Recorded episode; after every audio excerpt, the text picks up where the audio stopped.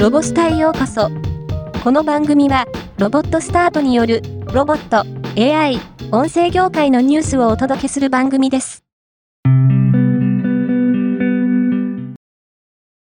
アクセンチュア株式会社は、生成 AI を活用した経営術、仕事術、最新動向をテーマに、報道関係者向け勉強会を11月2日に開催しました。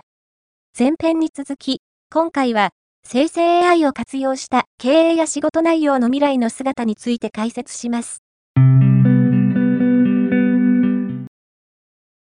NTT 西日本とテルウェル西日本は、融合と協力し、人材不足が深刻化するビル管理業務をスマート化するロボティクスソリューションの実現に向けた実証実験を開始します。3社は、社会課題の解決にオープンイノベーションで取り組むことに合意し、今回のビル管理業務における共同実証実験を行うこととなったと説明しています。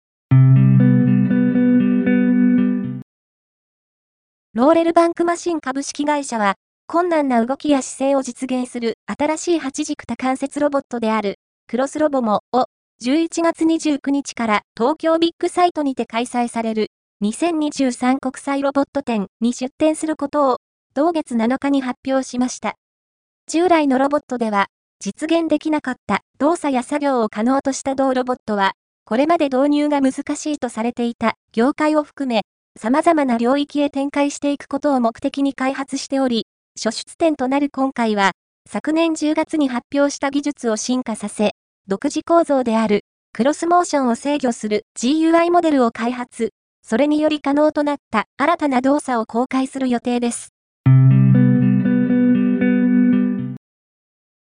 ドコマップジャパンは、ソニーネットワークコミュニケーションズが展開するソニーオリジナルの無線通信規格、エルトレスを用いた IoT ネットワークサービス、エルトレス IoT ネットワークサービスを活用し、電源が確保できない環境においても、最長1日2回の通信で、10年間の電池寿命を実現したトラッカー、エルトレスアセットトラッカーと、ドコマップジャパンの車両位置情報管理システム、ドコマップと連携したドコマップロングレンジを2023年11月より提供を開始しました。